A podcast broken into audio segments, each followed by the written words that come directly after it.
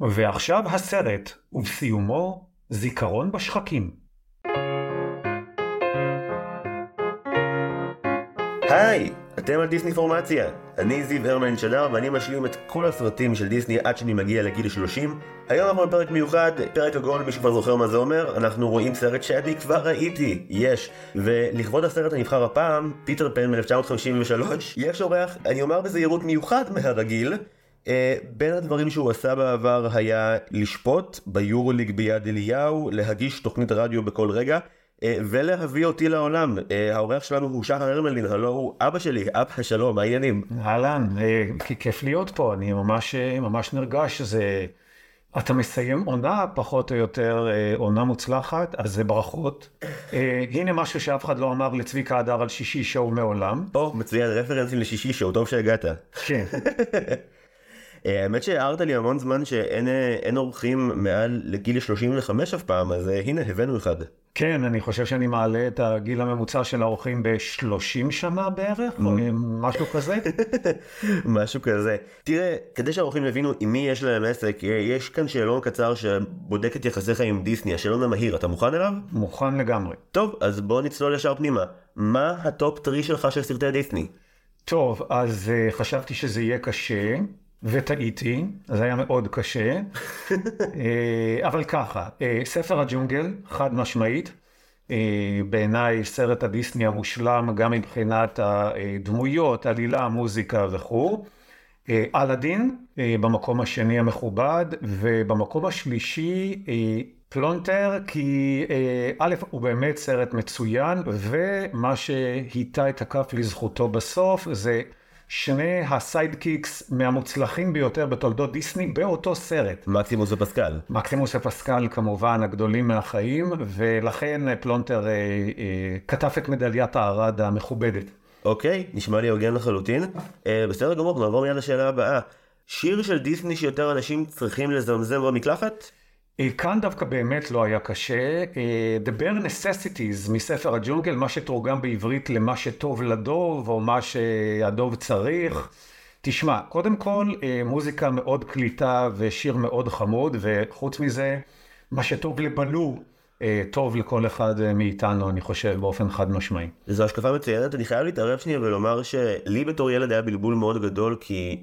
גם ראיתי את הסרט וגם, סרט ג'ונגל סרט שכן ראיתי, אבל גם אה, היה את המחזמר, שכפי שאתה בוודאי לא יכול לשכוח, התנגן בבית שלנו כל יום, עד לשלב שבו אה, לקחת אותי לראות אותו אה, בבית שאן, אתה זוכר את זה? כן, ראינו את זה ב- באולם הכימרון, בביקת בית שאן. חשוב לי שכל מי שמאזין ידע שבגלל שאבא שלי היה עיתונאי בניינטיז, אז לפעמים אה, הוא היה נכנס אה, לחדרי הלבשה בתיאטרון, זה קרה פעם אחת עם הקומדיסטור, רגע מאוד מרגש בנעוריי, וזה גם קרה במחזמר של ספר הג'ונגל, שנכנסנו לחדר רנדומלי וראינו את אלי דאנקר חצי עירום בתחפושת ששרחן, אתה זוכר את זה? אני זוכר את זה, ואני זוכר גם שמאוד התאכזרת שתום אבני לא היה באותה הצגה, כי uh, זו הייתה הצגה שהמחליף שלו הופיע שהיה. או שרי כהן. או שרי כהן, כמובן, שעד אף אחד לא ידע כמובן לא לאן זה יגיע ולא לאן הוא יגיע. כן, אגב, ב- ב- בשיחה הזאת לבד אנחנו מביאים עלינו עשרות טוקבקים זוהמים של מה הקשר ספר הג'ונגל של תום אבני לדיסני. בסדר, בסדר, עוברים הלאה.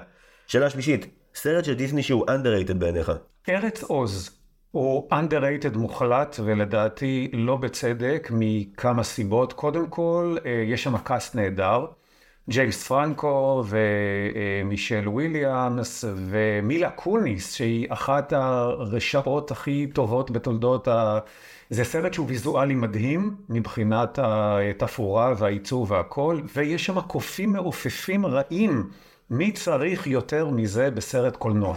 אני רק אציין שכשראינו את הסרט הרביעי בסדרת אינדיאנה ג'ונס, לא התלהבת ככה מהקופים המעופפים. הם לא היו מספיק רעים, אני חושב. הסרט היה מספיק רע. הסרט היה נורא. אוקיי, יפה מאוד. אנחנו עוברים הלאה. ברוח יאיר לפיד, מה הכי דיסני בעיניך? מיקי מאוס. תראה, כשאתה רואה סרט אנימציה, במיוחד בשנים האחרונות, אתה לא תמיד יכול לשייך מי שייך למה, אם זה... סוני, אם זה פה, אם זה שם, אתה רואה מיקי מאוס, אין לך ספק שמדובר בדיסני. במקום השני, הדי צמוד, זה כמובן הטירה וטינקרבל עפה מעליה, ועם When You Wish Upon a Star ברקע, אבל אין ספק שמיקי מאוס זה, זה הכי דיסני שיש. אנחנו מגיעים במהירות צי לשאלה האחרונה. טראומת ילדות שדיסני חקקו בכלל לנצח? לא טראומת ילדות, כעס גדול על זה שפלוטו לא קיבל סרט משלו. אני חושב שזה אחת העוולות הגדולות בהיסטוריה. גופי מקבל שני סרטים, מיקי וכל השאר מקבלים מה שהם רוצים, ופלוטו לא. רבא, קראו על שם הכלב כוכב, אז הסרט לא תיתנו לו. טוב, אבא, צלח על שלום המהיר, ברכות על כך. כן, כן. לפני שאנחנו עוברים לדבר עצמו ודנים בפיטר פן, נתבקשת להכין תקציר זריז של מאורעות הסרט, האם הכנת כזה? הכנתי, אבל עקב היותי מורד ידוע, כמו שאתה לא יודע, כי אני לא מורד, אבל בכל זאת, החלטתי לעשות את זה לא כתקציר, אלא כפרומו. ועכשיו אנחנו נצטרך לעשות את זה בקול של פרומואים, כדי למשוך את עשרות אלפי המאזינים אלינו. אוקיי, הנה זה בא. ילד שלא רוצה להתבגר, אבל יודע לעוף ושולט בחרב כאילו הוא מינימום עם מיגו מנטויה. שלושה ילדים חנונים מלונדון שמתבררים כגיבורים ללא חת. כלבה שהיא אומנת. פייה שהיא כלבה. שודדי ים, אינדיאנים. תנין עם שעון והוראת הדרך הכי מטורללת בהיסטוריה שכנראה הובילה בסופו של דבר להמצאת ווייז. את כל זה נותנים לכם בשעה ורבע, לא תבואו. אני מתרשם במוגות, זה, זה תיאר את הכל. רגע, אני אשאל שנייה אחרת. בוא נלך על החיוב קודם כל. למה דווקא פיטר פן? למה זה סרט שיש לך יחסים קרובים איתו? כי אני חושב שלפני שנכנסים לכל העומק של הדמות והסרט, פיטר פן הוא מה שכל גבר ישראלי היה רוצה, לא להתבגר לעולם ולדעת לעוף, אז לדעתי זה מספיק. אוקיי. אבל לא, פיטר פן הוא פשוט אחד הסמלים הכי גדולים של דיסני, של סרטי האנימציה, הוא היה אחד הדברים הכי פופולריים. אגב, רק כדי שיהיה ברור, הסרט הוא מ-אלף תשע מאות חמישים ושלוש, כמו שאמרת, אני אמנם מבוגר, לא נכחתי בהקרנת הבכורה החגיגית. לא רמזתי. לא עד כדי כך מבוגר. לא, אבל הוא, הוא, הוא אחד העם, ללא ספק. ראיתי אותו מלא בתור ילד. הסיפור שלי הרי עם דיסני שהיו לי כמה קלטות בבית, אבל את רובם לא עיין ערך מלך הרעיון וחתולים בצמרת, לא שרדתי. ופיטר פן ראיתי אלף פעם, ולחזור אליו עכשיו היה... זה חוויה מאוד מורכבת, כי זה סרט שהוא באמת, הוא נפלא ונורא. לחלוטין, אני לא חושב שיש תיאור יותר טוב מזה, הוא, הוא סרט נפלא, אבל הוא נורא בהרבה מובנים, כולל באספקט הגזעני שלו. מעבר לזה, מי כמוך יודע כתסריטאי, יש בו חורים בעלילה בגודל של המכתש הגדול, שנדבר עליהם אחרי זה, אבל כן, סרט עם הרבה פלוסים, הרבה מינוסים והרבה קסם. אני, אני מסכים מאוד. הדבר שהכי הפתיע אותי בצפייה החוזרת, לא זכרתי גם שפיטר פן הוא כזה חרא של בן אדם. לחלוטין. למשל, הוא בא לחפש את הצל שלו, ו- ואז כמובן השאלה היא, למה הצל לא אצלו? למה הצל ברח ממנו? איזה בן אדם נורא אתה עם הצל שלך בורח ממך, כן? שזה גם שאלה שאנחנו לא מקבלים עליה תשובה לגמרי, מה הצל עושה שם. אבל כן, הוא בן אדם או דמות די נוראית פיטר לחלוטין. מסתבר אגב שגם דיסני חשב ככה. דיסני מסתבר שיחק את פיטר פן בהצגת תיאטרון ביסודי, וכשהסרט יצא, הוא די התבאס עליו, הוא טען שפיטר פן יצא דמות קרה מדי, למרות שבמקור, אצל ג'יימס מתיו ברי, פיטר פן הוא סוציופט הרבה יותר גרוע. הילדים האבודים הם פשוט גרים בארץ לעולם לו, וכשהם מתחילים לגדול הוא פשוט רוצח אותם. כאילו הוא סוג של מלאך מוות בווריאציה המקורית, כי הוא עד כדי כך לא רוצה שההתבגרות תהיה נוכחת בעולם שלו, שהוא עושה דברים מאוד דרסטיים, אבל גם בסרט הזה יש, יש לזה נוכחות מאוד חזקה. כמו כן, הוא ראה לווינדי במשך שעה ורבע, אבל בסוף היא אומרת לו, הו, פיטר, היה נהדר, וכאילו, מה היה נהדר? החלק שבו השותפה שלו הורתה לכולם לטבוח אותך ולסכול אותך, החלק שבו היא הסכימה למכור את קפטן הוק, החלק שבו הוא לעג לך כשכל הכוסיות בים שפכו עלייך מים וירדו עלייך, איזה חלק היה כיף? ספרי לנו מר דרלינג. אבל עוד לפני זה, כל הסיפור, יש שם קטע מאוד לא ברור בהתחלה, או לפחות הוא נראה לא ברור. אומרים לנו, הקריין אומר בוויס אובר, שפיטר אוהב לבוא לבית הזה, כי זה בית שהאמינו בו בעבר. כן. ו- ובאמת, אנחנו רואים בתחילת הסרט את ווינדי, מספרת לשני האחים שלה, לג'ון ומייקל, סיפורים על פיטר פן, והם בינתיים מנהלים כמו קרב חרבות, שאחד מהם הוא, הוא פיטר, ואחד מהם הוא קפטן הוק, ואפרופו חורים בעלילה, מה הוק? איך הגעת? מה אתה עושה שם? למה אתה רב עם פיטר? כן, אבל כאן מגיע החלק המעצבן שבו למדתי קולנוע, ואני יכול להגיד שבצפייה הזאת לראשונה, הסרט בקטע שהעלילה יותר מדבר בסמלים מאשר בפרקטיקה. לצורך העניין, פיטר פן שהוא הילד שמסתרב לקבל את הרעיון של לגדול ולראות בעצם גם אנשים אחרים, זאת אומרת הוא תקוע מאוד חזק בשלב הלקניאני של המראה. יש לנו את הוק שזה כאילו הדבר שפיטר פן הכי מפחד ממנו, כי ככה נראים אנשים מבוגרים, הם נהיים מרירים ורעים. והדמות השלישית במארג, שהיא חשובה מכל כנראה, זה התנין. רק בצפייה הזאת הבנתי שלמרות שבמקור פיטר פן הוא סוג של מלאך מוות בעצמו, דיסני לקחו לעצמם את החירות לקחת את החיה המאוד חמודה הזאת, שתהיה מלאך המוות הרשמי שרודף אחריך עם הזמן שלך שהולך וקצר.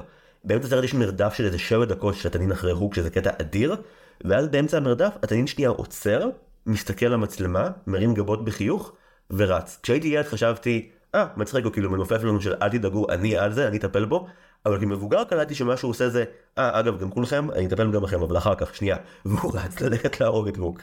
זה מה שאתה אומרת, ברור שנרטיבית זה לא עובד, הסרט הזה מגושקש מאלף בחינות, ועדיין, כמו שאמרת, היה להם חשוב מספיק להכניס את הקטע של בהתחלה ובסוף יש איזושהי סגירה שבעצם עוסקת, אבל אומר את זה עכשיו נראה לי, באיש הכי מפחד מהזמן, מר דרלינג, האיש שכבר ויתר על הכל.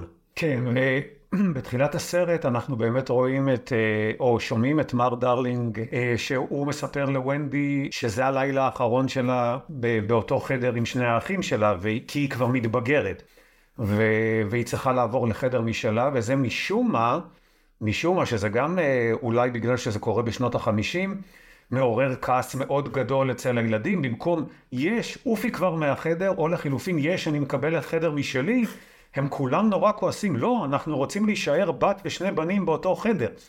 אבל זה כן, זה בדיוק החלק הזה ש, שהזמן עובר ו, ומתבגרים ו, וצריך להתקדם, ו, ולגמרי במקרה זה הלילה שפיטר מופיע כביכול כאילו לחפש את הצל שלו, לא כאילו, הכל נופל על אותו לילה, ו- ואם כבר קפצנו בסוף הסרט, אז בסוף הסרט, טוב, בעצם את לא חייבת לעבור, את יכולה להישאר קצת עוד, uh, עוד בחדר עם שני האחים שלך, שזה נוגד כל, אני אומר את זה כהורה, uh, נוגד uh, כל uh, היגיון uh, בסיסי, אבל אוקיי. אני לא חושב עד שאנחנו מוסיפתיס, כי אם אתה זוכר, כשהייתי קטן הלכנו לראות בקניון ילון את פיטר פן שתיים בחזרה לארץ לעולם לא, סרט שבמקור יצא רק בווידאו ודיווידי, אבל ישראל אמרו, הם ילכו לראות והם צדקו, הלכנו לראות, ואז... כן, כשהם אמרו, הם, אם התכוונו אליי זה אליך, כנראה. גם ראינו, לא, היה... אין לבד בעולם. לא, לא נכון, היו אנשים מאוכזבים כמונו, והעלילה שלו התרחשה במלחמת העולם השנייה. כלומר, אנחנו כנראה יותר אחורה אפילו באנגליה, מה ששוב, ככל שזה יותר אחורה באנגליה, כך נקבל את התירוץ המוזר שהילדה הזאת רוצה לחיות עם האחים שלה, אבל באופן כללי ווינדי, ווינדי היא דמות של אישה שכתובה באופן שהוא הרי מעליב את כל, את כל המין האנושי. אין אישה אחת נסבלת בסרט הזה. לא, והקטע וה- הזה שהנה אני מביא אותך לארץ לעולם לא, כדי שתעזרי לטפל בילדים, לא חלילה שתהיי פורצת דרך, מנהיגה ויחד, זה לא, את באה לטפל בילדים, את תפקידך להיות אה, אה, נני. הסרט מנסה אבל לעדן את הדבר הזה, לוקח לו שנייה, זאת אומרת, ברגע ששומע על הקונספט של אימא לגמרי, הוא זה דבר שהוא רוצה, אבל הרי הטריגר של פיטר פן לקחת את ווינדי איתו, זה שהוא שומע שההורים שלה רוצים שהיא תתבגר, והוא מגיב בפטרונות מזעזעת, והוא פשוט צורח, מה פתאום? אני לא אאפשר את זה בבית שלך, שאת תתבגרי, והוא מוכן לקחת עוד ילדים קטנים שיהיו נטל ו... ולעוף. לא ציינו את הדמות נראה לי הכי חשובה בסרט בשלב הזה. טינקר. טינקר היא, היא כביכול מגיעה בתור היצור החמוד וה, והליז הזה שרק מלווה את פיטר ו, ועוזר לו ו, וכו. אבל מהר מאוד מסתבר, קודם כל אי אפשר לעוף בלי טינקר, בלי אהבה כפיות שלה, למרות שכל הילדים מנסים רק אחרי שהיא מפזרת עליהם אבקת כפיות, הם, הם פתאום יכולים לעוף. שאגב, סתם פרט טריוויה מעניין, זה לא היה במקור בתסריט. הורים נתקלו בגרסאות המוקדמות של מה שאמרו לסרט, ואמרו, לא, אין שום סיכוי שאין מנגנון קסום, שלילדים שלנו אין גישה אליו, כי אחרת כל שנייה, כל תוך שנייה, כל ילד לונדון. מהחלון. יופי, מהחלון, ברור. אז, אז טינקר בלעדיה אי אפשר, אבל כמובן מה שקורה מיד אה, אה, אחרי זה, או, או קצת אה, לפני זה אפילו, שטינקר מתבאסת אה, רצח מהיחסים במרכאות שכאילו נרקמים בינה, בין פיטר לבין ווינדי, ומיד מחליטה לעשות את אה, מה שמלכת הכיתה עושה כשמגיעה אה, ילדה אטרקטיבית חדשה, לנסות לחסל אותה כמה שיותר מהר. ולחסל לא באופן מטאפורי, לחסל אותה. לחסל, לחסל. לרצוח ולחסל. אתה זכרת את הבאדי אישוז שיש לטינקרבל? כי אני ממש לא זכרתי את זה. לא, לא זכרתי את הבאדי אישוז שיש לטינקר. הדבר הראשון שקורה כשרואים את טינקרבל, היא מגיעה אחרי פיטר פן, היא מתמקמת על מראה צד שיש לווינדי, ועד במשך חמש עשרה שניות היא בוחנת את הירכיים שלה, היא לא מרוצה ממה שהיא רואה, ואז כשהיא ננעלת בתוך המגירה בחדר של הדרלינגים, היא מנסה לצאת, ולמה היא לא מצליחה לצאת?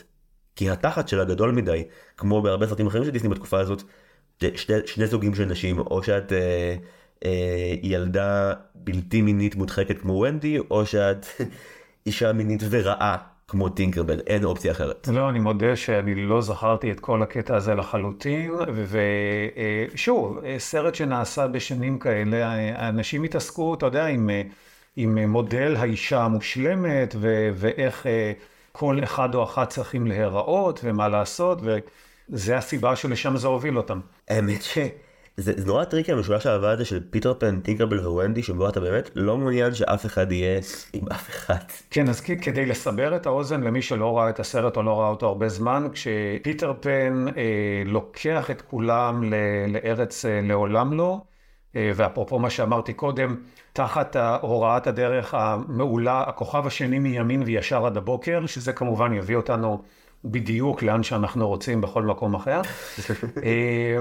הם מותקפים על ידי uh, uh, הפיראטים, uh, כי כל פעם שפיטר מופיע חייבים לתקוף אותו, זה המצב uh, uh, הבסיסי של קפטן הוק. אני בצד של הפיראטים אגב, פיטר פן הוא דמות שראוי לתקוף, לכו עליו. תין, uh, ואז uh, פיטר uh, מורה לטינקרבל לקחת את uh, ווינדי וה, והאחים שלה uh, אל הילדים האבודים, והוא בינתיים מתעסק עם קפטן הוק ועם הפיראטים, וטינקר שכבר בשלב הזה שונאת את ווינדי כמה שרק אפשר, טסה מהר לפני כולם ומורה לילדים האבודים להפגיז את ווינדי והאחים שלה בכל מה שרק אפשר באיזשהו תירוץ שהם בעצם הרעים. ואז כשפיטר מגיע, ולמרבה המזל כמובן ווינדי והילדים יוצאים מזה בשלום איכשהו מהמתקפה הזאת, הוא קורא לטינקר בוגדת ו- ומנדה אותה, ואז בעצם זה מוביל אותנו לשלב הבא בסרט. שהדיאלוג, אגב, על הנידוי של טינקרבל הוא אחד מהרגעים החביבים עליי, שהוא אומר לה, את נודע לנצח, והוא גם עושים לו, וואו, זה מוגזם, אוקיי, אז לשבוע. שזה כן. רמת הרצינות של פיטר פן כאדם. שני דברים שקורים בדרך שמעניינים אותי. אחד, קודם כל, הם...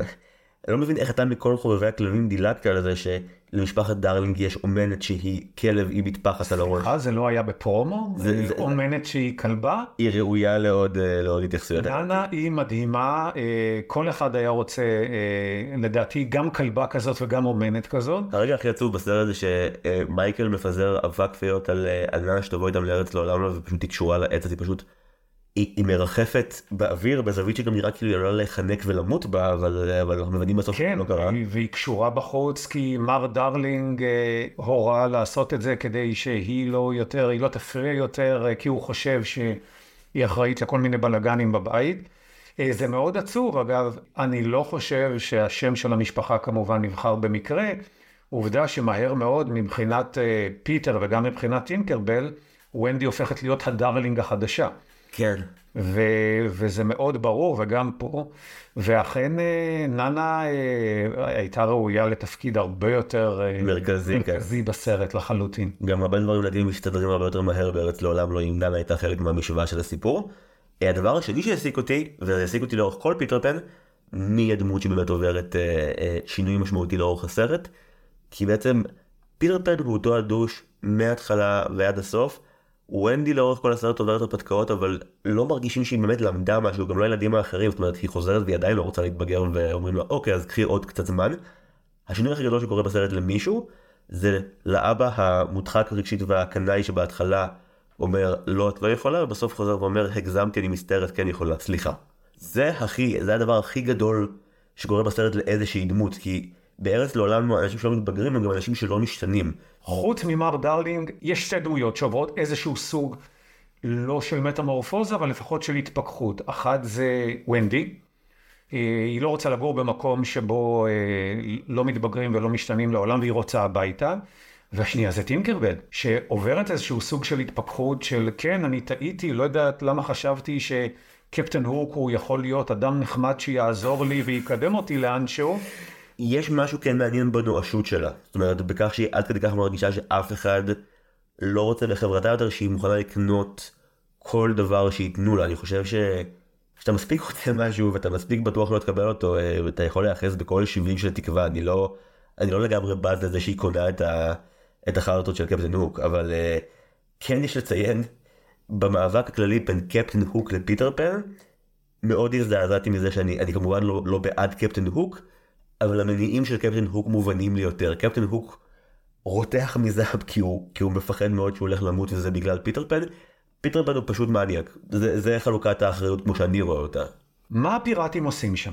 מה הפיראטים אמורים להיות בים, לשדוד ספינות? ממה הפיראטים בארץ לעולם לא חיים? הסרט אומר זה. הסרט משיב על השאלה הזאת. הסרט אומר שהם כבר חונים שם ממש הרבה זמן בגלל האובססיה של הוק לפיטר פן, וגם הסרט נפתח כשהם הם צורכים על העוזר של הוק, על מר סמי, שהוא דמות אדירה, הם צועקים עליו שאנחנו רוצים גלים, נמאס לנו, מהאובססיה של הקפטן. כן, אבל אני אומר עוד פעם, תחשוב שאתה קפטן הוק, אוקיי, יש לך אובססיה לפיטר פן, אבל בינתיים יש לך מה שנקרא, יש לך פיות להאכיל. איך אתה בדיוק מתפקד? זאת אומרת, ממה אתה חי? ממה אתה כל היום רק מחפש פיטר פן? הרי פיטר פן מופיע רק שבא לו. זה, זה מסוג הדברים שהסרט בכלל לא עונה, כמו שהוא לא עונה בכלל על השאלה, איפה בכלל, איפה ומתי פיטר פן וקפטן הוק נפגשו? מאיפה הכל התחיל? איך הגענו למצב? למה, למה הסרט לא מראה את אותו קרב מפורסם שבו קפטן הוק איבד את היד, ואת היד עם השעון, והוא היד בלי השעון, והתנין בלה אותה, ומאז כל הסיפור הזה התחיל. בסרט אגב זה שמאלה, אבל במקור בסיפור זה ימיד, והאנימטורים של דיסני החליטו שזה לא אמין שהוק יתפקד עם קרס ביד ימין, אז הם החליפו לו את היד. זה לך הפרט מידע הכי לא חשוב שתשמע היום. כן, אבל אה, יש, זה, זה במסגרת כל החורים האלה שדיברתי עליה, ש, שאני כמובן ברטרוספקטיבה לדעתי מאוד חשובים לעלילה, אבל דיסני נפנפו אותם כאילו, כאילו כלום, ו, ואם כבר דיברת על סמי, על, ה, על העוזר של קפטן הוק, הסיידקיק שלו לצורך העניין, הוא באמת אחת הדמויות הכי מוצלחות אם לא ה... אגב, שמת לב כמה סמי דומה בפנים לגמדים משלגיה? זה העסיק אותי כל הצפייה. גם ניסיתי להבין ספציפית לאיזה, אבל זה הרגיש כמו מין משאפ של כל הגמדים. כן, כן. הוא, הוא, הפנים שלו הם הפרוטוטייפ של רוב הגמדים משלגיה. שלגיה אה, זה הסרט הראשון, ולדעתי האנימטורים פשוט לא הלכו רחוק מדי כשהם חיפשו את הפנים של, אה, איזה פנים לעשות לסמי. ואם כבר מדברים על כל מיני אה, השראות, טוב, פה אני כמובן לא יכול להוכיח את זה עובדתית, וזה גם מאוד far-fetched, אבל מבחינתי, אה, האוזניים של פיטר, זה שתי טיפות אוזניים אה, אה, מר ספוק, ממסע בין כוכבים. לחלוטין. שזה עוד פעם, הוא אומר לך, מי זה פיטר? מה הוא? הרי הוא, הוא לא ממש אנושי. הבן אדם מסוגל להיפרד מהצל שלו, כאילו, הלו? מעניין אותי שבאופן עקבי, האלמנט העלילותי מקשה עליך, כי באמת שאני מרגיש שספציפית פיטר פן, זה המשפט הכי תל אביבי שאני אגיד היום, זה, זה סרט שהרבה יותר קל לגשת עליו ברמה הסימבולית, כי נגיד, הילדים העבודים, הדבר שמשאיר אותם כרגע הם לא גדלים, זה אך ורק הנוכחות של פיטר פן, שגם במבט מבוגר, לא יעזור, זה מתגלה כנוכחות רעילה. כשאתה ילד זה הדבר הכי הגיוני בעולם, לרצות לעוף ולעשות כיף ולעשות משחקים מטורפים ולא למות לעולם. וכשאתה גדל אתה מבין שהוא השפעה איומה עליהם, כי הם מעוכבים התפתחותית בכל דרך. אני לא רוצה לחשוב אגב על מה התזונה שלהם, הנה שאלה שהסרט לא עונה. בדיוק, לא רק זה, גם תחשוב, אתם נמצאים במקום, אוקיי, זה מקום שאתם אולי לא מתבגרים בו, אבל יש שם פיראטים שרק רוצים להרוג אתכם. יש שם אינדיאנים, שתכף נרחיב עליהם קצת, שביום נתון יכולים להתהפך עליך בכל רגע, כמו שקורה בסרט עצמו, ו- ו- ומה כל כך כיף שם? זאת אומרת, מה, מה אתם עושים? כל היום, אוקיי, שיחקתם, אני לא יודע, מהמחניים שמונה עשרה שעות, מה הלאה? בגדול, הילדים האבודים, אני, אני הרגשתי שאני מכיר את החוויה וגם את הסירחון מקרוב, זה קומונה בשלט שירות, זה כל, זה כל מה שקורה שם. חוויה שלא התעכבו על התפריט כדי לראות מה הם מגישים בכל יום, כי אתה יודע, בקומונה רגילה זה כנראה בעיקר טחינה ואורז, אבל כאן זה כנראה סנדוויץ' עם פינאט באטר אנד ג'לי בבוקר עד ערב, לא אוכלים שום דבר אחר. אני, אני זוכר, זה אני כן זוכר כילד, שאולי כן באיזשהו קטע קינטי בפיטר, בעיקר אני חושב על הקטע של התעופה, אבל ממש ממש לא קינטי באף אחד מהילדים האבודים, נורא ריחמתי עליהם. אין להם שמות. זאת, זאת כמה הם לא חשובים. מה הלאה? כאילו, ו- ואיך יכול להיות שילד נורמלי לא מתגעגע לאף אחד בבית, לאבא, לאמא, לאחים, לאחיות? אז על זה הסרט גם משיב למעשה, הם שוכחים. שהם שוכחים, אתה יודע, זה קצת בחזרה לעתיד. העבר שלהם פשוט מתחיל להיעלם כתוצאה מהאופן שבו הם מתנהלים בארץ לעולם. זה די מטורף שווינדי היחידה שזוכרת שיש להם הורים, וכשמייקל נשאל בי זאת אמא שלו, הוא מנסה לשחזר אם זה, אם זה האיש היה לה פרווה על כל הגוף, שזה... אני בטוח שהיו כמה אמהות בקהל ב-חמישים ושלוש שהגיבו באי נוחות לתשובה הזאת שלו. ואם דיברנו על האינדיאנים, כן, בבקשה. זה, זה נושא אה, באמת אה, כאוב. האינדיאנים בפיטר פן מוצגים בצורה שאין יותר גזענית ממנה, כולל, בוא נתחיל מזה, הם ממש ממש ממש אדומים. בטירוף. אדומים ברמה של, אני לא יודע כמה מהמאזינים שלך הם אוהבים ספורט, אבל ברמה של המדים של הפועל תל אביב, או לחילופין, מנצ'סטר יונייטד, זאת אומרת, זה אדום בוהק, ברמה שכמובן שום נייטיב uh, אמריקן, uh, אם לחזור לקרוא להם בשם הפוליטיקלי קורקט של היום, לא, לא דומה אפילו, וזה נעשה בהקצנה ובצורה כל כך בולטת ובוטה, וכמובן עם הנוצה על הראש, ואני uh, אספר לך שיש שתי קבוצות ספורט מאוד מאוד מאוד מפורסמות בארצות הברית, uh, אחת מהפוטבול, אחת מהבייסבול, בפוטבול זה הוושינגטון רדסקינס, ובבייסבול זה הקליבלנד אינדיאנס, ששינו את השם. נכון שזה קרה ממש לאחרונה בעקבות ה-Black Lives Matter, אבל זה, זה סופי וזה רשמי. הוושינגטון רדסקינס, שזה אחת הקבוצות הכי מפורסמות, כבר שינתה את השם, ויש לה שם חדש, והקליבלנד אינדיאנס הודיעו רשמית שהם ישנו את השם, ופשוט עוד לא בחרו שם, שם אחר. אבל אתה לוקח את המציאות הזאת ו- ו- ומשווה אותה לפיטר פן, שזה הכי שני קצוות מרוחקים של הספקטרום שאתה רק יכול לדמיין. לגמרי, ואני אוסיף ואגיד שהיחס לדמויות שלהם אפילו מעליב יותר, כי מה שקורה זה באמת ג'ון ומייקל וווינדי נוחתים, ג'ון אומר, טוב, מה, מה עושים פה עליי? ואז כזה, נצאות עניינים, כמובן, זה לא שעושים פה כל הזמן. כאילו, האנגלים ומסריחים עליי, עושים ארבע שניות במקום חדש, בטריטוריה חדשה, וכבר כל עניין לי זה, הם קדימה אחריי. ו- ומותשרים את השיר מלחמה הזה, שאגב, כילד אהבתי אותו מאוד, בעברית זה, הטקסט אגב נורא, בעברית זה, נלך עם מנהיגנו, כי הוא מנהיגנו, נלך עם מנהיגנו, לאן שהוא יאמר. כילד, זאת אומרת, זה, זה היה פשוט שיר נורא חמוד, וגם אתה עסוק נורא בדינמיקה של מייקל עם הדובי שלו, שהופך גם לחייל בצבא הילדים האבודים.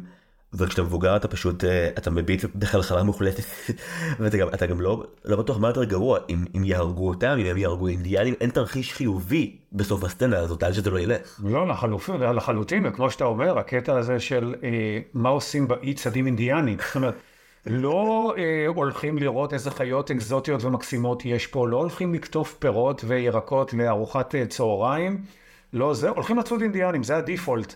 של ה... של הילדים העבודים, זה, זה נורא, ואני לא יודע איך זה לא עורר שערה, לפחות הקטע הזה בסרט, כסרט יצא, כזה תשומת לב. אני אשמח לחדש לך. אז מה שקרה זה שהיו, לא היו הפגנות, אבל כן היה, היה המון זעם ציבורי, דיסני העלים את האינדיאנים מסרט ההמשך, וכשהסרט עכשיו עלה בדיסני פלוס, הם הכניסו דיסקליימר ארוך בהתחלה, כתוב, הסרט מראה את הילדים, מדברים בשפה בלתי מובנת ומתייחס אליהם כרבות, אפרופו מה שאמרת, כרדסקינס, מונח פוגעני. פיטר והילדים העבודים מתחילים לרקוד, לחבוש כיסויי ראש ולהשתמש בעוד דימויים מוגזמים שהם צורה של לעג ודיחוס של התרבות והתדמית של הילדים. וזה מקסים שדיסני כותבים את זה כאילו לא הם עצמם אלה שמלכתחילה ייצגו אותם ככאלה. כן, כאילו אנחנו היינו הגזענים, אבל אנחנו פשוט אומרים את זה עכשיו בכל רם וכאילו סוג של מתנצלים. הסרט מנסה לתקן את הנזק באופן חלקי, כשהילדים העבודים, כשהם קשורים ונכבשו על ידי אינדיאנים, הם אומרים, אה, הכל טוב, אנחנו עושים את זה להם, הם עושים את זה לנו, זו שגרה. זה לא קטע של רצח וכיבוש, זה משחק של... כן, הם מנסים כאילו שני דגלים, אנחנו משחקים מחנה עם השני דגלים, ופעם אנחנו מנצחים, ופעם הם מנצחים. ואז אתה משחק דקה אומר לעצמך, טוב, אז העניינים לא כאלה רעים, ואז בעצ'י ומודיע, אגב, כולכם הולכים למות בעוד שעה, אם אתם לא מוצאים לי טייגר לילי, ואז כזה, אה, לא חשוב, אם מישהו לרגע, אם שהאינדיאנים הם בסדר, אז למחוק את ההערה האחרונה שלו בבקשה. כל היחסים בין פיטר לאינדיאנים ו... וטייגר לילי, שהיא כנראה עוד סוג של... מעריצת פיטר כזה, ילדה מאוהבת או משהו כזה, ולכן קפטן הוק חוטף אותה, שגם זה אנחנו לא רואים איך זה קרה. שמן למדורת החורים בתסריט שאני חוזר אליהם שוב ושוב, ו... אבל מסתבר שב-חמישים ושלוש בסופו של דבר זה עבר, וזה עבר בסדר. כן, אני חייב להגיד ששוב, בקטעים האלה עם האינדיאנים, ובמקביל גם הקטע של פיטר פן ווינדי ובנות הים שקורה די באותו הזמן, אתה לא מרגיש בנוח כמעט בחברת שום דמות, חוץ מאו ג'ון ומייקל שמספיק ילדים כדי שזה יהיה בסדר, או התנין ומר סמי שהם פשוט הנקודת אור המרכזית שלי בסדר. התנין הוא דמות, שים לב שהתנין יש איזשהו מצפון ערכי, כלומר, התנין לא מנסה להרוג אף אחד חוץ מאת קפטן הוק, הילדים לא מפחדים ממנו, הפיראטים האחרים, אפילו סמי, אין לתנין שום עניין, הוא רוצה להרוג רק את האדם האחד שהוא באמת באמת באמת... שפל ורע, ואני חושב שכל פעם שהוא הופיע, אז באמת אמרתי, או, הדמות הכי חיובית בסרט הגיעה לעשות את הדבר, כאילו, המסע הכי מועיל של דמות כלשהי בסרט זה מישהו מנסה להרוג את קפטן הוק, וגם פיטר פן זה לא מרגיש כאילו הוא באמת רוצה שקפטן הוק ימות, הוא רוצה שקפטן הוק יושפל, שוב, הוא ילד, זה לא שיש איזה נקמת דם שמעסיקה אותו, מעסיק אותו פשוט להביך ולהשפיל אותו פומבית כמה שהוא רק יכול, רצח זה לא מה שמעניין את פיטר פן. אותי מעסיקה עוד שאלה אפילו לפני זה, הרי קפטן הוק איבד את היד שלו אה, בקרב עם פיטר, ואז אה, אה, הותקן הכנס, ההוק, כן. ביד שלו. איך קראו לו לפני זה? הרי לא קראו לו, אני מניח, קפטן הוק מלידה, כי ההוק בא רק אה, בגיל מבוגר כשהוא איבד את היד אה, בקרב. אולי קראו לו, אני לא יודע, יוסי? רג'ינל, לדעתי שם. כן, זה... משהו כזה, אה, סביר להניח שגם קפטן הוק זה כינוי בסך הכל, ולא, אה, ולא השם המקורי. לא שזה נורא דרמטי לעלילה, זה מסוג הדברים שעולים לך לראש, אתה קורא את הסרט בעיניים של מבוגר. אז באמת פיטר פן וווינדי יוצאים לדייט בזמן שאחיה יוצאים לצייד, וזה הדייט הגרוע ביותר. שנראה אי פעם על איזשהו מסך באיזשהו בית קולנוע. כן, כאילו בואי ניקח אותך לחבורת הבחורות האחרות שמתה לשכב איתי, ואת תוכלי לצפות בהן ולקנה. האלבון הראשון שבנות היה מתיחות בווינדי כשהן פוגשות אותה, זה שהיא לובשת כותונת לילה, בואי מודק, בואי תנו למטה, תרצבי איתנו. לא צריך להיות בעל דמיון מאוד מפותח כדי לקחת את הדימוי הזה לאנשהו. ושוב, אנחנו חוזרים לחלוקה של הסרט. נשים יכולות להיות חסרות כל מיניות, או שרמוטות, סליחה על הביטוי, אבל זה הסרט לגמרי מאמין בכך במלוא הלב. הדמות היחידה שנשארת איזושהי אנומליה באמצע זאת טייגר לילי, שבגלל שהיא אינדיאנית היא לא זכאית לעוד אפיון. אז אנחנו לא מקבלים, אמרת קודם, היא כאילו גורופית, אבל היא גורופית רגועה של פיטר פן, היא לא... מנסה להשכיב אותו. אנחנו לא מקבלים מספיק זמן מסך של טייגר לילי כדי לדעת שום דבר מעבר לזה עליה, למרות שהיא הייתה יכולה להיות דמות הרבה יותר אה, מעניינת ותורמת לעלילה. אבל הקטע עם, ה, עם המרמיידס הוא באמת מוזר, כי קודם כל ברור לכל מי שצופה בסרט, אמור להיות ברור, שפיטר בכלל לא מבין שום דבר ממה שהמרמיידס בעצם רוצות להגיד לו. הוא, הוא ילד שלא התבגר, הוא עוד לא הגיע לקטע של ה... בגרות המינית ו- ולא שום דבר. אז כל, כל הקטע של, ה- של הבתולות הים הוא בעצם אה, אה, סוג של אפלטוני לגמרי איתו. בגלל זה אני חושב שהוא פשוט לוקח אותן, את ווינדי אליהן, כי, כי הנה יש פה עוד בנות בואי תכירי, ו- והן לוקחות את זה בכלל ל- לכיוון אחר, או לא באה מישהי שמאיימת על הסיכויים שלנו עם פיטר, למרות שפיטר בכלל לא בכיוון שלהם, כי הוא לא בכיוון של אף אחת. כן, אבל אתה יודע, זה נותן להם באמת איזשהו, איזשהו טיעון חדש ומוזר, אה, יכול להיות שזה היה הטעם שלו כל הזמן, פוסטמות ויקטוריאניות כאילו שמדברות גבוה, זה הקטע שלך, וכאילו, וזה מכעיס אותה קצת. אם כבר עוצרים על זה, אני חייב להגיד ששאוט-אאוט לאבא שלי, שהוא הגה את השם של ההסקט, הבטרתי לך שיהיה לך קרדיט נורמלי כשתבוא להתארח כמו שצריך. מודה באשמה. אז uh, לפני זה uh, אבא הציע את uh, בשליחותו של וולט. השליח של וולט. השליח של וולט. בדיחה שאגב צוטטה אחר כך בסרטון שנעשה על הפרק של שגיאה בפייסבוק. לכו לראות אותו, הוא מצחיק. ודיסני-פורמציה הגיעה אחר כך. Um, השאלה הבאה שלי הולכת כך. כשהיית ילד, הזדהית עם מישהו? אני מניח שכן. אם אני מנסה לחשוב, ואני באמת עברו אה, לא מעט שנים מאז שראיתי את פיטר פן, בעיקר, בעיקר אהבתי את התנין.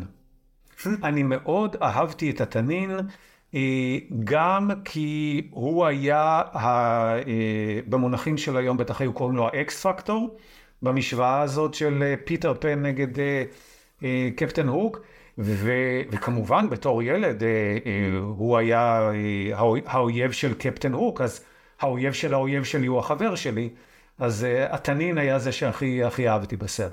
זו הבחנה נהדרת, כי ילד הכי אהבתי לדעתי את מר סמי.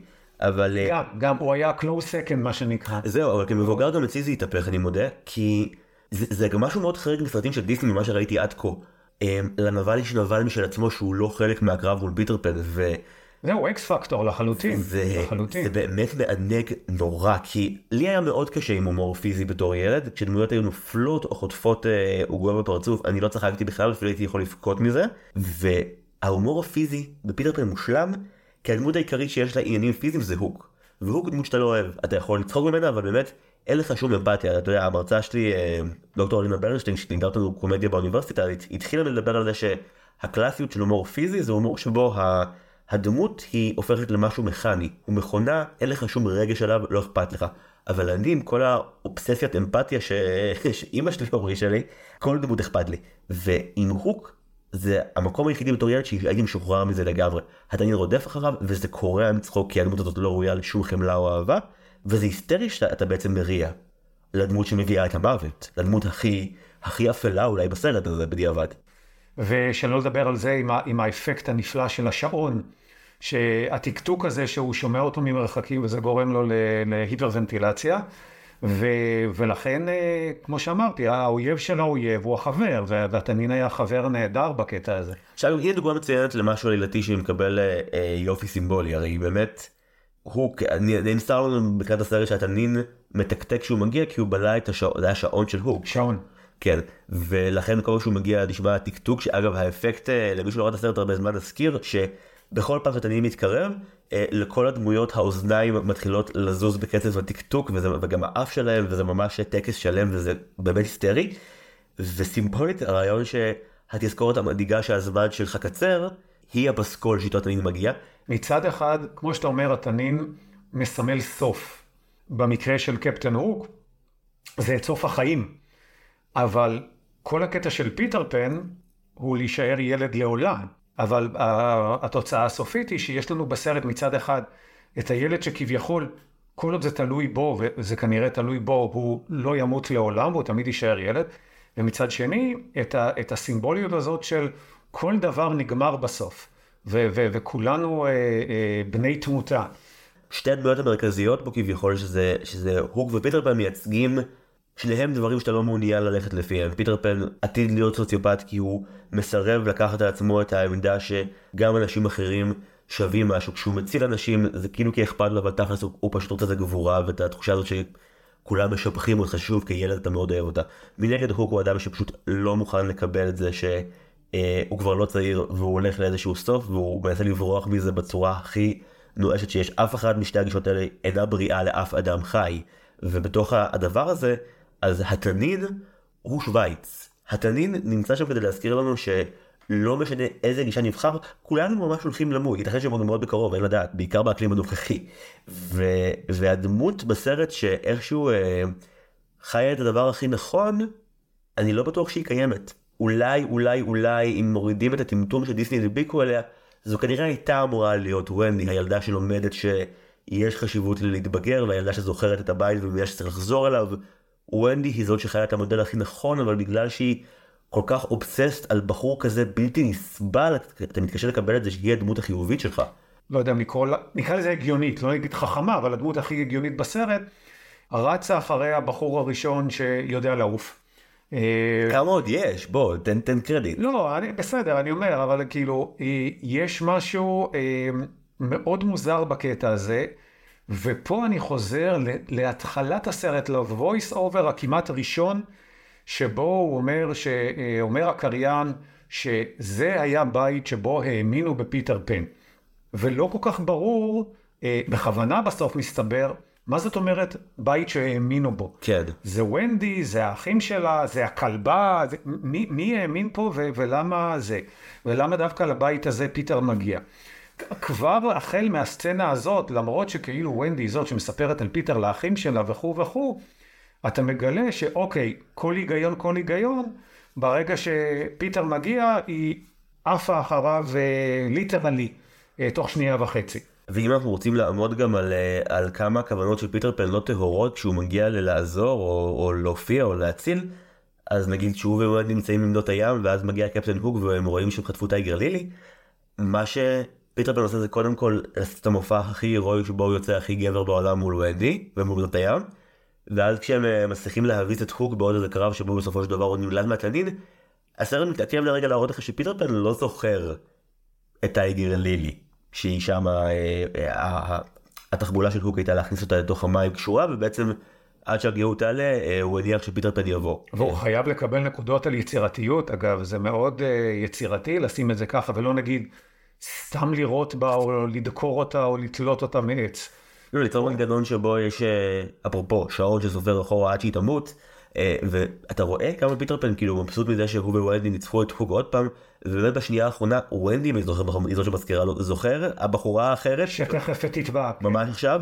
אה כן זה באמת אין שום כוונה טובה בשום שלב. לא, הוא סוציופט, סיכמנו על זה בדקה הראשונה, הוא סוציופטית בכל קנה מידה. כן, והאיחוד בין ווינדי, פיטר וטייגר לילי לבין האינדיאנים והילדים האבודים שהם הילדים החטופים כבר די הרבה זמן בסרט, מגיע לאחת הסצנות באמת הגזעניות ביותר, לא נרחיב על זה כבר אמרנו הרבה על הגזענות, אבל רק אגיד שבתוך הטקס האינדיאני המסורתי, הצ'יף מדבר בשפת הסימנים, שהיא ככל הנראה ממש לא שפת הסימנים, אחר כך אה, הוא נותן לכל הילדים הקטנים אה, סמים לא חוקיים, שזה, אני לא זוכר את יוצרת דיסני שבו אה, הגיבורים לוקחים סמים באופן מכוון, וכאן ממש אה, יש את המקטרת שהופכת את אה, ג'ון לירוק, אם מישהו עוד לא הבין מה במקטרת אז אה, קחו תזכורת, והילדים הם באמת סוג של שבועים בקטגוריה הרצונית הזאת שקורית שם בארץ לעולם לא. כן, אבל גם, גם אתה, אתה מדבר על, על הצ'יף ואתה אומר, רבק, אתה המנהיג של השבט.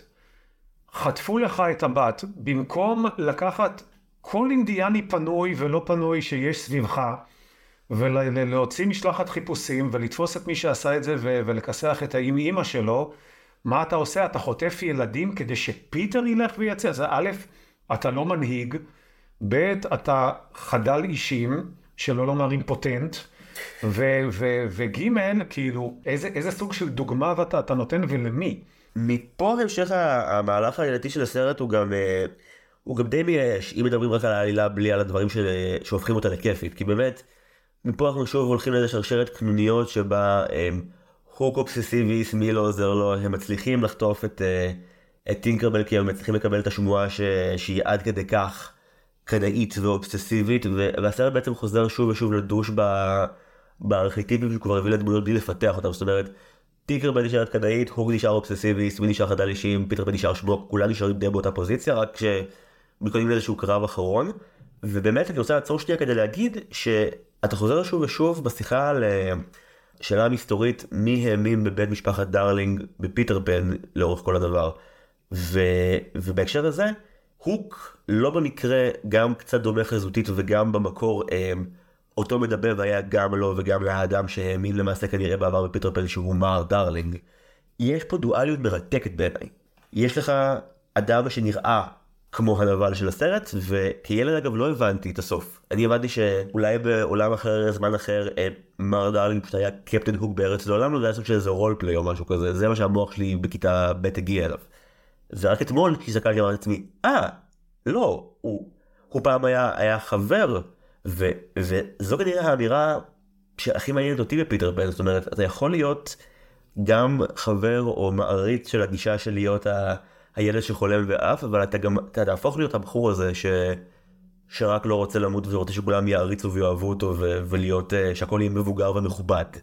וזה עובד ביחד, וזה כנראה הדבר הכי מעניין שיש לסרט להגיד, זה הדבר שגם, אתה יודע, המחזה המקורי של ג'יימס מתיו ברי ב-אלף תשע מאות וארבע, הכי הלך עליו, זה היה מחזה למבוגרים בהתחלה, וזה דיבר עם מבוגרים על הדבר הזה, על...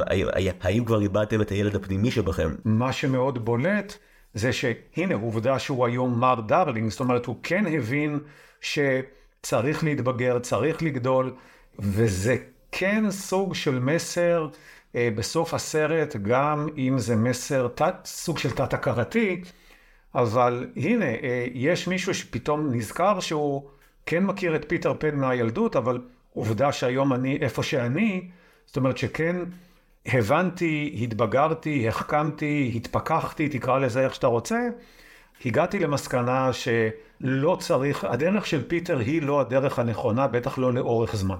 מר דרלינג הוא הדמות שהכי מעניינת אותי פה, כי למרות שהיא מופיעה לקצת זמן, הלקח הכי חשוב של הסרט עובר דרכה, לא דרך אף דמות אחרת. יש לנו פה אדם שהכיר בעבר את עולם הילדים, הבין שהוא לא יכול להיות ילד לנצח, אבל הוא צריך להיזהר, כי עכשיו שהוא כבר מבוגר והוא איש משפחה, הוא התחיל להפוך לקפטן הוק. והסרט אומר, יש פה שני מודלים, אף אחד מהם הוא לא חיובי, תיזהרו מפני שניהם. אל תשארו ילדים ותשכחו את האחריות ואת האהבה לאנשים אחרים, אבל גם תיזהרו לא להפוך ליותר מדי מבוגרים. גם אם לא לזה הם התכוונו, כל מי שרואה את הסרט בטח כמבוגר אמור להגיע למסקנה הזו. כן, אגב, אני חייב לשאול, כאילו במבט, בתור האדם היחידי שכנראה יהיה פה בתקופה הבאה שקרוב בגיל, רק בגיל אני אומר בזהירות למר דרלינג, מה הדבר הכי אמ, דרלינגי או הוקי או מבוגר שתפס את עצמך עושה שלא מתכוון? יכול להיות שסיטואציות כמו שקורות בתחילת הסרט, שבו הילדים מאוד מאוד מנסים להגיד משהו, אבל אני בא מהפוזה של אני המבוגר, אני יודע יותר טוב, ובעצם כל הורה באיזשהו שלב צריך להתנתק טיפה מה, מה state of mind הזה ולהקשיב לילדים, כי לפחות במצבים מסוימים לילדים יש נקודה טובה שהם מנסים להעלות. אני בטוח שלאורך החיים שלי כהורה, אתה והאחיות שלך אמרתם דברים שהיה בהם הרבה טעם, אבל אני באתי מהפוזה של המבוגר של אני אבא אז אני יודע יותר טוב, ו- ו- ובוודאות בחלק מהמקרים טעיתי. אז הסרט מתחיל עם הקטע הזה של, כמו שאמרנו שהילדים לא רוצים שווינדי תתבגר ותעזוב את החדר, גם אם הסיטואציה עצמה היא קצת תלושה מהמציאות, כי זה אמור להיות שירים וריקודים וקרחנה ברגע שההורים אומרים את זה, אז הנקודה הזאת של רגע תקשיבו לילדים כי יכול להיות שהילדים צודקים, אני בטוח שכהורה, אני עברתי את זה הרבה פעמים, ש, שאתה או מיכל או נטע ניסיתם להגיד לי משהו, ואני אמרתי לפחות לעצמי, לא, מה פתאום, אני האבא מבוגר שיודע, ובטוח שהייתה לכם איזה נקודה שהיה שווה לפחות להקשיב לה. קודם כל, אני לא מעריך את התשובה, אני חושב שאם הייתי נבל בסרט של דיסני, אז בעצם כל תוכנית העל שלי הייתה להמציא פודקאסט שהוא לא קיים, להקליט מלא פרקים כדי שזה יראה כאילו יש לו מוניטין, ואז להזמין אותך כדי שיהיה לי תירוץ להקליט אותך, אומר את הוידוי שנאמר כרגע בשידור חי. אם זאת הייתה התוכנית שלך, היית מקבל את ה, את המאסטר קרימינל הגדול בהיסטוריה, כאילו לעשות את כל הקטע הזה בשביל פה, היית יכול לבקש ממני לפני עשרים שנה, ככה הייתי אומר לך את זה. טוב, נחזור לפיטר פן. כאמור, הוק וסמי חוטפים את טינקרבל. סמי למעשה חוטף את טינקרבל בכך שהוא פשוט לוקח כובע וחונק אותה בו. הוא מביא אותה לספינה. הוק מצליח לביים את עצמו כך שהוא מציג את עצמו כאכפתי ורגיש, והוא פשוט שמע שהיא עוברת תקופה מאוד קשה, ופיטר פן סילג אותה, אז הוא מציע לה אולי איך לצלוח מדויק הולך לה, שהם יעזרו לה לפתור את זה, זה די המאפיה. אנחנו נעזור לך להיפטר מהבעיה שלך, אנחנו נהיה הפרוטקשן שלך מול ווינדי, פשוט נעלים אותה. והוא נשבע שהוא לא יניח אצבע על ראשו של פיטר פן, מה שקונה אותה, שזה באמת מחמיר לב. פתאום קפטן הוק אגב נדבק לסמנטיקה, כן? הוא, הוא עומד במילה שלו בסופו של דבר, הוא עצמו לא, לא ישים אצבע על, על פיטר פן. הרעיון הוא אחרי שהיא באמת כמובן מתקפלת ומגלה לו את המחבור של, של פיטר פן והילדים האבודים, הוא משאיר שם פצצה. פצצה באריזת מתנה שכתוב עליה לפיטר באהבה מווינדי, כשכל הרעיון הוא שפיטר ימהר לפתוח את זה ואז יתבגר בבת אחת עד הסוף. כן, קפטן הוק הוא צופה נלהב ככל הנראה של הדרדסים, שהוא לוקח את כל הטריקים שלו מקונדסון, שזה המאסטר מיינד שהוא נושא אליו את עיניו. אז באמת הוק וסמי קולעים את טינקרבל באיזשהו צנצנת. צנצנת, שזה באמת תורה מעליב.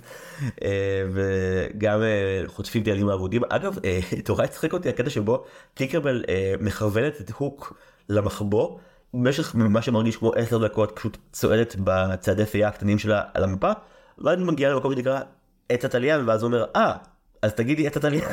פשוט לא צריך את כל המסע עקבות הזה. כן, שגם זה מאוד סימבולי כמובן, שעץ התליין, ולשם הוק והפיראטים מגיעים, כדי בעצם בסופו של דבר לקלוט את פיטר פן והילדים האבודים. כן, סרט ההתגנבות שלהם אגב היא כן מגניבה בעיניי, כי מה שהסרט עושה זה מצד אחד להראות לך שבגזרת עץ התליין אז ווינדי מבינה שזה מאדם הגיע, למרות כל ההרפתקה enough adventures for one day, היא רוצה לחזור הביתה, ג'ון ומייקל לא זוכרים שיש להם בית, היא מזכירה להם, כל הילדים האבודים אומרים, נראה לי שגם לי היה בית, שזה בדיעבד איזה מחשבה מטורפת. אלה חבורה של ילדים נחטפו מהבתים שלהם על ידי המטורף הזה כדי להקים את הקאט שלו. ו- אגב, ו- זה, זה גם גורם, גורם לך לחשוב איזה סוג של שטיפת מוח הוא העביר אותם. לגמרי. אה, שלעומתם גואל רצון זה, זה חסיד אומות העולם כנראה, זה, זה משהו, משהו הרבה יותר מטורף, אלים, הרבה ו... יותר אלים ו- ו- ודרמטי מאשר אה, מנהיגי קאט אחרים. כן, הילדים אחרים כבר לא זוכרים בכלל שיש דבר כזה. הורים, ווינדי מזכירה את ג'ון ומייקל, והילדים מתחילים גם... תרשי הילדים העבודים מתחילים לקבל כתבים פלאשים מחברים לעבר שלהם, וזה רגע די קשה, והסרט כדי שהוא לא יהיה כזה, כזה קשה, מיד מוסיף לו את השיר הצ'יזי ביותר לעולם, על כמה אימא היא דבר נפלא ומדהים, כשבמקביל, כי למי שיש חוש הומור בכל העניין, אנחנו רואים תוך כדי השיר את כל הפיראטים מתחילים לסגור על עץ התליין, אגב, ואז יש איזה חצי דקה שבה רק ווינדי והילדים שרים ולא רואים את הפיראטים, אני הייתי בחרדת אימה עכשיו אתמול בלילה, ורק כשחוזרים ורואים שהפיראטים מכבדים את המעמד והם עומדים ומאזינים לשיר ופורצים בבכי חלקם, בעיקר משהו מרגש אותם, עד אפשר לחטוף את כולם בשקט ולהשאיר פצצה לפיטר פן. כמובן שאי אפשר סרט דיסני בלי שמישהו שמגלם איזשהו תפקיד של הרע, לפחות לפרק זמן מסוים, במקרה הזה טינקר, מתפכח מאשליותיו ואיך שהוא מציל את המצב בסוף ו... ומצליח להגיע לפיטר בזמן, לפני שהוא מתפוצץ, לפזזן. על אסור נראה שהוא בהחלט הולך להתפוצץ, ובסדר, נניח לאנימטורים על זה. כן. הסצנה שבה הילדים העבודים על הספינה, אגב, תומכת בתיאוריה שטיפת המוח שלך. לחלוטין. כי הילדים האלה, נעשה את הקצר, הילדים העבודים חטופים בספינה, בעצם כולם חוץ מפיטר פן, באופן, והוק שוב, הוא דמות מאוד חכמה בקטעים האלה. הוא לא הולך על גישת לאיים מיד, הוא מנסה לפתות. כן, בואו תצטרפו אליהם. בואו תהיו בספינה.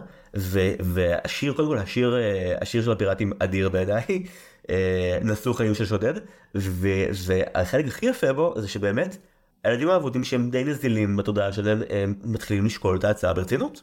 הם לגמרי רוצים להיות פיראטים. הם סתומים, אמרנו, סתומים. זה, זה, זה המבוגר הראשון שבא עם סוכריה, אז הולכים אחריו. יש פה גם עניין של אמפתיה מסוימת, כי הילדים האלה, קח כל אדם ותרחיק אותו למספיק זמן מכל מה שהוא מכיר ותבנה לו מציאות אחרת, אז זה לא בהכרח רק יש טיפשות כמו שהם באמת, הם בבידוד חברתי, המון שנים בקהילה עם חוקים אחרים, וזה לא בהכרח רק טיפשות, זה גם, מה אתה יודע, האופי שלך חזק עד גבול מסוים. כן, אבל אחד, אחד החוקים הכי מרכזיים בקהילה הזו זה שהפיראטים זה הדבר הכי נורא בעולם, וקפטן הוק הוא הדמות הכי רעה, אז אתם... דקה וחצי על הספינה, ו- וכל התיאוריה הזאת עפה אה, אה, דרך החלון. להפך, זה דווקא קצת הגיוני שחושבים על זה. תחשוב, זה שנייה, זה הכל, אני מגיע מעולם את המשפט הרקע ניקלטן. זה הירסי, הם שמעו שהפיראטים הם ככה וככה וככה, הם לא ראו אותם אף פעם ככל הנראה. והם רואים חבורה מאוד צבעונית, די כיפית, מוזיקלית. זה לא נראה פסיכוטי כמו שסיפרו להם, ו... מי סיפר להם? פיטר פן וטינקרבל הם כבר קלטו לפני חצי שעה שטינקרבל היא לא בהכרח המקור המידע בהימן אחרי ששיקרה להם על ווינדי. יש, יש להם פה מקום להתבלבל, זה הכיל אותך נרטיב אחד כל החיים, פתאום יש פה אופציה אחרת, אני מבין את הבלבול הרגעי. ושוב, הוק הוא שחקן מעולה, והוא גם שר אחלה. אני מבין, אני, זה לא בהכרח רק טיפשות, הנה, זה כתב ההגנה של ילדים. לא, אבל, אבל מה שאתה אומר מטיל ספק בעצם בכל התיאוריה של עד כמה מוצלחת הייתה שטיפת המוח של פיטר. כי אם תוך דקה וחצי כל שטיפת המוח שלך עפה החוצה, אז כנראה שגם שם הייתה איזושהי בעיה. אבל הטריק הקבוע של כל מנהיגי הכתות זה לשמור את הקאט שלך קרוב עליך פיזית, כי הם יודעים שאם תהיה מגע ממושך מעולם החיצון זה יתפורר לך. כן, יכול להיות, אני אומר, הקטע הזה שבו תוך דקה וחצי כל הילדים העבודים חוץ מווינדי בעצם, שוק, שוקלים ברצינות להפוך לפיראטים, עד שווינדי מתמרדת, ואז כמובן העונש שלה זה walk the board. כן, תעלי על הקרש ותעופי לים, לתנינים, לקרישים, למה שלא, חוץ ממנה אף אחד לא רואה ולא שם לב לשום דבר, שאולי טיפה לא בסדר בספינה הזאת. כן, אני חייב להגיד שגם במהלך המשך הרואים, ווינדי באמת עולה על המוקד, אמורה לקפוץ, ואז היא קופצת ואין ספלש. הוק לא מקבל את הנרטיב שהמים מחושפים, והוא מיד משליך פיראט למים כדי לוודא שיש בהם ספלש, ואכן היה יופי של ספלש. חשוב לציין שלאורך כל הסיקוונס הזה, התנין יושב במים ומחכה, כי מה שאומר לו שאם יש פיטר פן וקפטן הוק באותו מקום, אז יהיה לו ארוחת ערב היום, שזה נהדר.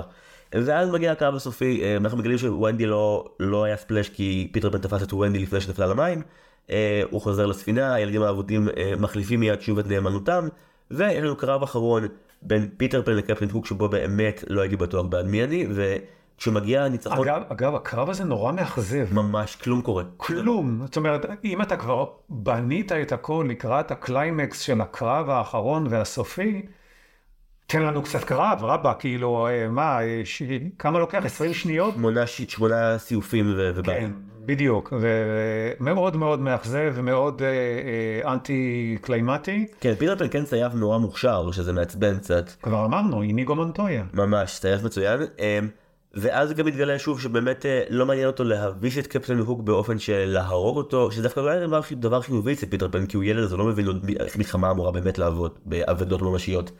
מה שמעניין אותו בתור ילד מניאק זה פשוט להשפיל, והוא מוביל לכך שכל הספינה שרה את השיר הוקו חמור ים, שזה באמת רגע קרינג'י ולא נעים, שבו אתה לא מבין למה אחרי שהאיש הבאמת, הוקו איש מאוד מאוד מאוד עלוב בסופו של דבר, אחרי כל מה שהוא עבר בסרט הזה עוד יש ארבעים ילדים שפשוט שרים במקהלה. אגב, כאיש החברה להגנת הטבע לשעבר אני יכול להגיד לך שחמור ים זה בעל חיים מאוד חמוד. באמת? כן. וואי, גוגל את יוגאי, אז אני מעולם לא ראיתי חמור ים, אני אעשה את זה מיד שנסיים. חמור ים, פרת ים, כלב ים, אריה ים, כל האלה עם הים הם בסך הכל יצורים מאוד חמודים, אבל לא משנה. מלפפון ים? מלפפון ים. טוב, אני יודע איך נראית השעה הקרובה של הקלטה הזאת. ואנחנו בעצם מגיעים לתמונה האחרונה, שבה אנחנו רואים את הפרדה מארץ לעולם לו. האמת, הרגע החזותי הכי יפה בסרט מגיע בחלק הזה שבו... עולה השאלה איך חוזרים ללונדון. פיטר פן בעצם באקט הלא אנוכי הראשון של הסרט אומר נוסעים חזרה ללונדון, והוא מקבל, שבאמת זה, זה כנראה השינוי היחידי שהוא יקבל בסרט הזה על פיטר פן, שהוא מקבל את זה שווינדי, ג'ון ומייקל לא הולכים להישאר בארץ לעולם לו, והוא מוכן אה, להבריא עבורם ללונדון. אה, הוא לוקח את טינקרבל והיא מפזרת את כל אבקת הפיות, אבק הפיות שקיים בעולם ככל הנראה על הספינה, שהופכת להיות אה, מוזהבת וממריאה. זה באמת רגע מאוד מאוד יפה. והסרט בוחר טיפה טיפה לעמעם את הסיום שלו, כשאנחנו מגיעים אה, חזרה לבן משפחת דרלינג, אנחנו בסך הכל משהו כמו כנראה שעתיים אחרי שהדרלינגים עזבו אה, להצגה שהם הלכו אליה, אה, והם חוזרים, אנחנו כצופים לא בטוחים מה הם ימצאו שמה, ואנחנו רואים את ווינדי ישנה על עדן החלון, כלומר אין את הרגע שבו פיזית פיטר פן וחברה מחזירים אותה, והסרט בוחר כן להשאיר איזשהו פתח קטן להיתכן שהכל היה חלום, אבל כמו שאמרת קודם, הוא מיד מתעמם שוב כש... מר דרלינג רואה את הענן שמזכיר ספינת פיראטים. אגב, זה באמת ענן, אני לא בטוח מה קורה שם בחלק הזה. לא, זה, אני חושב שזה נעשה באופן מאומן בכוונה. כן. זאת אומרת, או שזו באמת הספינה שכזה נעלמת, או שזה פשוט עננים שבמקרה הסתדרו בצורה של ספינת פיראטים, כי ידוע שעננים בדרך כלל מסתדרים בצורה של ספינת פיראטים. יום יום. יום יום, ו... ואז פתאום, ואז אנחנו בעצם מגלים שמר דרלינג זה מוכר לו, ו... ו... ו... והוא אומר את זה גם בקולו, וזה מחזיר אותנו למשפט הראשון הראשון של הסרט, שזה היה בית שבו האמינו בפיטר פן. כן. רק פה אתה מגלה שמי שהאמין זה באמת היה... מר דרלינג ולא הילדים. ואתה גם מבין שככל הנראה על אף שהוא לא סוחר ממש את פיטר פן, כי הרי כשמזכירים לו פיטר פן מההתחלה הוא, הוא דוחה את זה והוא כועס על זה נורא, והסיפורים האלה אידיוטים בעיניו, אז בסוף כשהוא נזכר הוא לא נזכר בפיטר פן בדמותו, הוא נזכר בזה שפעם הוא היה צעיר והיה אחר, ואני חושב שזה ממש, אפרופו הלקח שדיברנו עליו קודם, זה מאוד יפה בעיניי שבסופו של דבר, מר דרלינג לא משתנה בכך שיש לו איזושהי אידיאליזציה פתאומית לפיטר פן. יש לו תזכורת שיש ערך... שהוא היה ילד. בדיוק, וזה הדבר שצריך לצאת ממנו, כי שוב, יש סיבה שפיטר פן שמוק שהיא לא רק כתבו אותו מעצבן, פיטר פן שמוק הוא כי רוח הנעורים או הילדות לבדה היא דבר נורא מסוכן בסופו של דבר, אתה לא יכול לחיות את כל החיים, אני אומר את זה לאבא שלי, באמת לאן הגענו, אבל זה נכון, זה הרגעים שבהם הצופה גם המבוגר, מוצא את הילד הפנימי שבו, כי הוא יכול לצחוק בכל רם, הוא יכול להתפעל מכמה שמשהו הוא חמוד או מופרע, וזה באמת,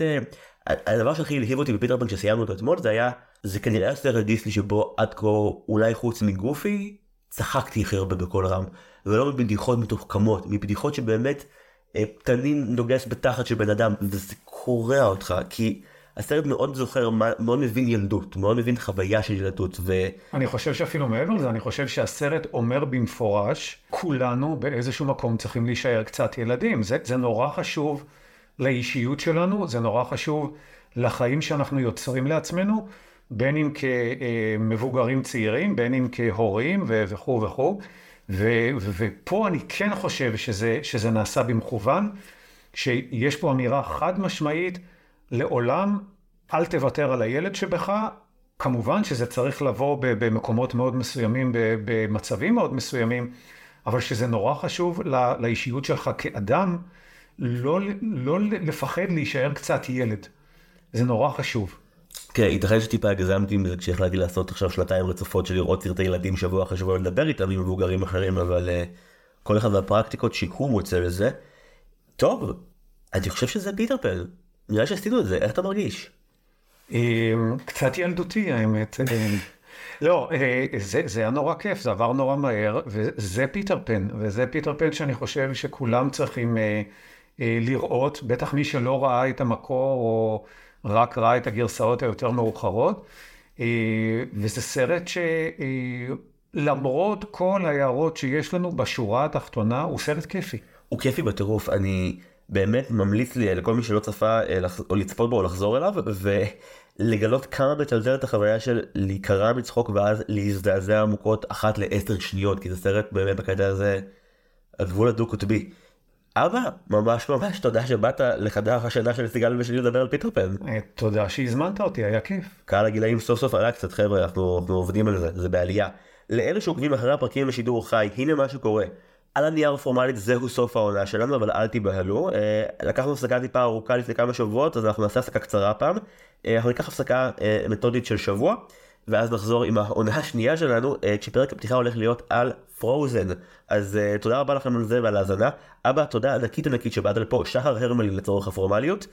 תודה רבה לך ותודה רבה לסיגל שערכתם אותי כאן, ולכל המאזינים, תגיעו לעונה השנייה, יהיה לו פחות כיף. יש! תודה רבה. דיסני-פורמציה מוגשת ונערכת על ידי זיו הרמלין שדר. קרדיטים גם למעצב שלנו, טל סולומון ורדי, למלחין שלנו, נועם טבצ'ניקוב, לצוות התחקיר המסור, סיגל צחורי ואוריה אורן יוסף, ולמוח השיווקים מאחורינו, סתיו צימרמן פולק. מוזמנות ומוזמנים לדרג אותנו בשלל אפליקציות העסקתים וגם לעשות לנו לייק בעמוד הפייסבוק שלנו, דיסני-פורמציה.